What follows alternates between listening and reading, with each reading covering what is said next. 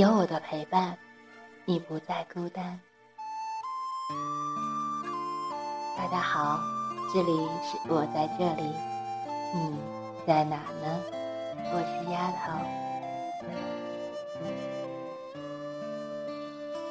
明天就是国庆小长假的第一天了，你们都有什么打算呢？是去旅行看美景，还是回家陪父母？亦或是宅在家里睡觉呢？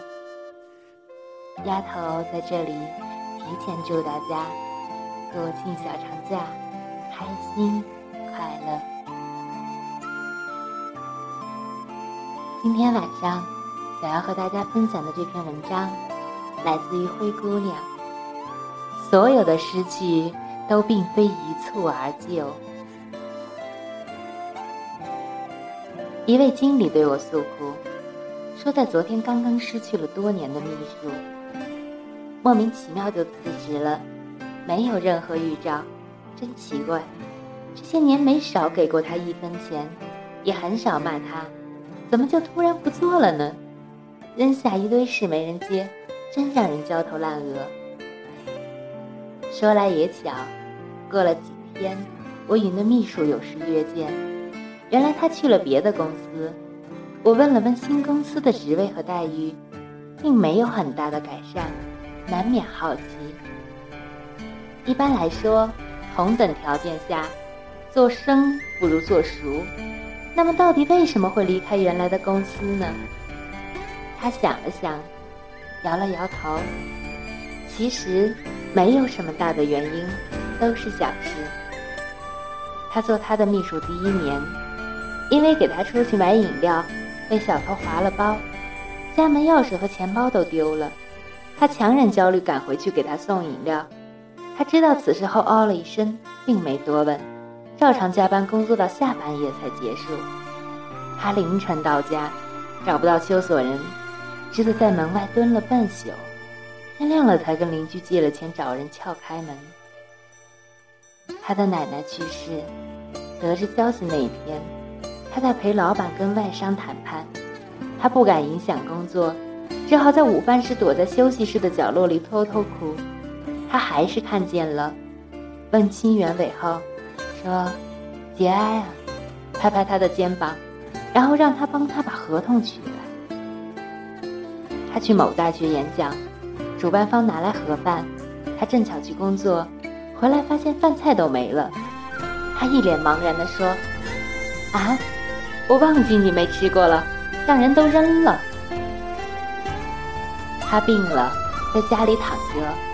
他给他打来电话说工作上的事，他实在支撑不住，委婉地说：“老板，我实在没力气说话了。”那边停顿一刻说：“哦，那我们发短信说吧。”他在他身边工作了八年，他清晰地背得出这个人的生日、血型。星座、住址、电话、饮食喜好。可有一次访问中，主持人无意间问起他，秘书是哪里人？他想了半天，迟疑着说：“河南吧。”下了台，他问他：“我说对了吗？”他说：“说错了，我是山东人。”他也笑，却没看出他笑里的苦涩。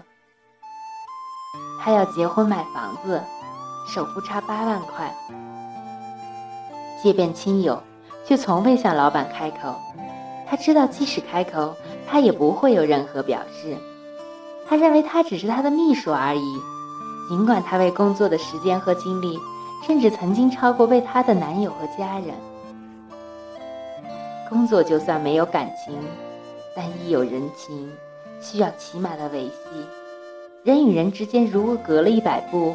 我辛苦走了九十九步，对方却连一步也不愿走，我也会放弃走出那最后的一步，不如花些心思，重新找一个愿意走五十步的人再合作。人情不是维系关系的唯一准则，然而却一定会是影响结果的准则之一。一句问候，一份守信，一次探望，一次站在对方立场的着想。反映的是珍惜与体谅，大事体现工作能力与工作资历，点点滴滴的小事才是长久合作的坚实基石。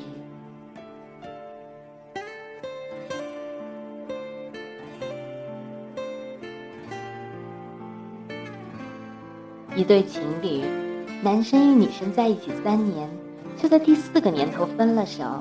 男生不解去问女生原因，女生说：“因为这三年你送我的生日礼物。”男生费力的回忆着这三年女生的生日，他究竟送了什么礼物？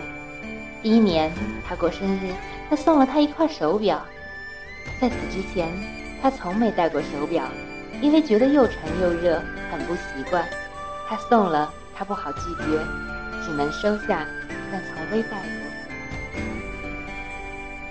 第二年，他送了他一只钱包，高兴地对他说：“你看，是国际名牌的钱包，我上次出差去香港特意买的，你很喜欢吧？”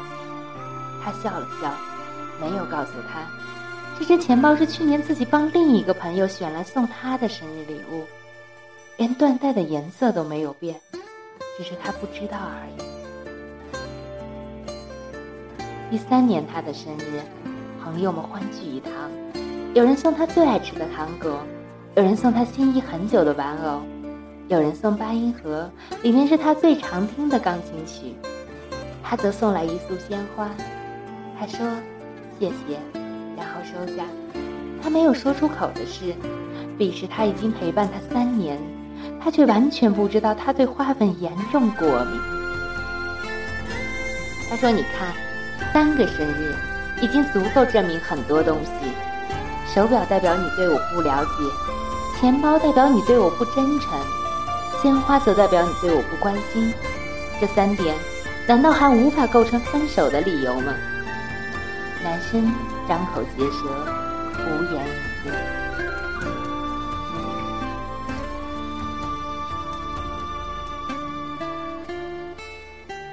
我家楼下有一间小花店，店主大约是很浪漫的年轻人。刚开业的时候，在店门外摆了一个大大的花瓶，还有一块纸牌子，上面写了一段话：“予人玫瑰，只留余香。如果你今天心情很好，经过这里时，可以免费带走一朵玫瑰。”在花瓶里插满了大朵的玫瑰，新鲜欲滴，漂亮极了。过了几天，我在经过那里时，却发现玫瑰少了许多，而且只剩下稀稀拉拉的几朵，半开不开的，看起来破败的可怜。我忍不住去问店主原因。那个帅气阳光的小男生一脸沮丧。摆了几天花，每次放出去不一会儿，所有的花就都不见了，肯定是有人贪小便宜，顺手多拿几朵。甚至干脆抱一大束就走，摆多少都不够拿的。再过几天，我再经过那里时，发现免费花瓶已经没有了，门外的纸板上也换了画，冰冷冷冷的，一板一眼。玫瑰二十元一束，不议价。我们从未在意过生活中那些微小的伤害和疏忽，以为芝麻绿豆。无伤大雅，然而千里之堤，溃于蚁穴。正是那些积怨成怨、积怨成伤，才会导致走到分崩离析的那一天。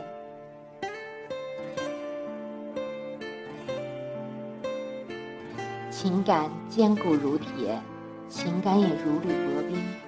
在每一段关系中，我们自以为心中有底。其实却如盲人骑瞎马，夜半铃声迟，九十九步都安然无恙。殊不知潜藏的危险已越来越近，下一步就可能彻底崩盘。积累在天长日久，结束却可能在一念之间。生活总归仁慈，留下一手复活赛的可能。近日听说前文中那对分手的情侣又有新进展。男生重新开始追求女生，这次他一改风格，先去女生闺蜜圈子里打听女生的喜好，每天早上给女生送去她最爱吃的小笼包当早点，下班请女生看她最喜欢的文艺片，不再像以前一样只看自己喜欢的武打片。女生过生日时，他亲手给女生做了一只发卡，配的是她头发的颜色。我们问女生是否重新动心，她笑得很甜蜜，说还需时间和考验，但对方的确已经开始学会如何与他人用心的相处，这是很好的事情。有心人卷土重来，日积月累，结局未必没有惊喜。只是在这加倍付出的过程中，才明白所有的失去并非一蹴而就，所有的得到也并非一日之功。细节决定结果，细节说明珍惜，细节一成就每一份天长地久。若害怕失去，就不要轻慢每个细微之处。爱，沉于细微，亦失。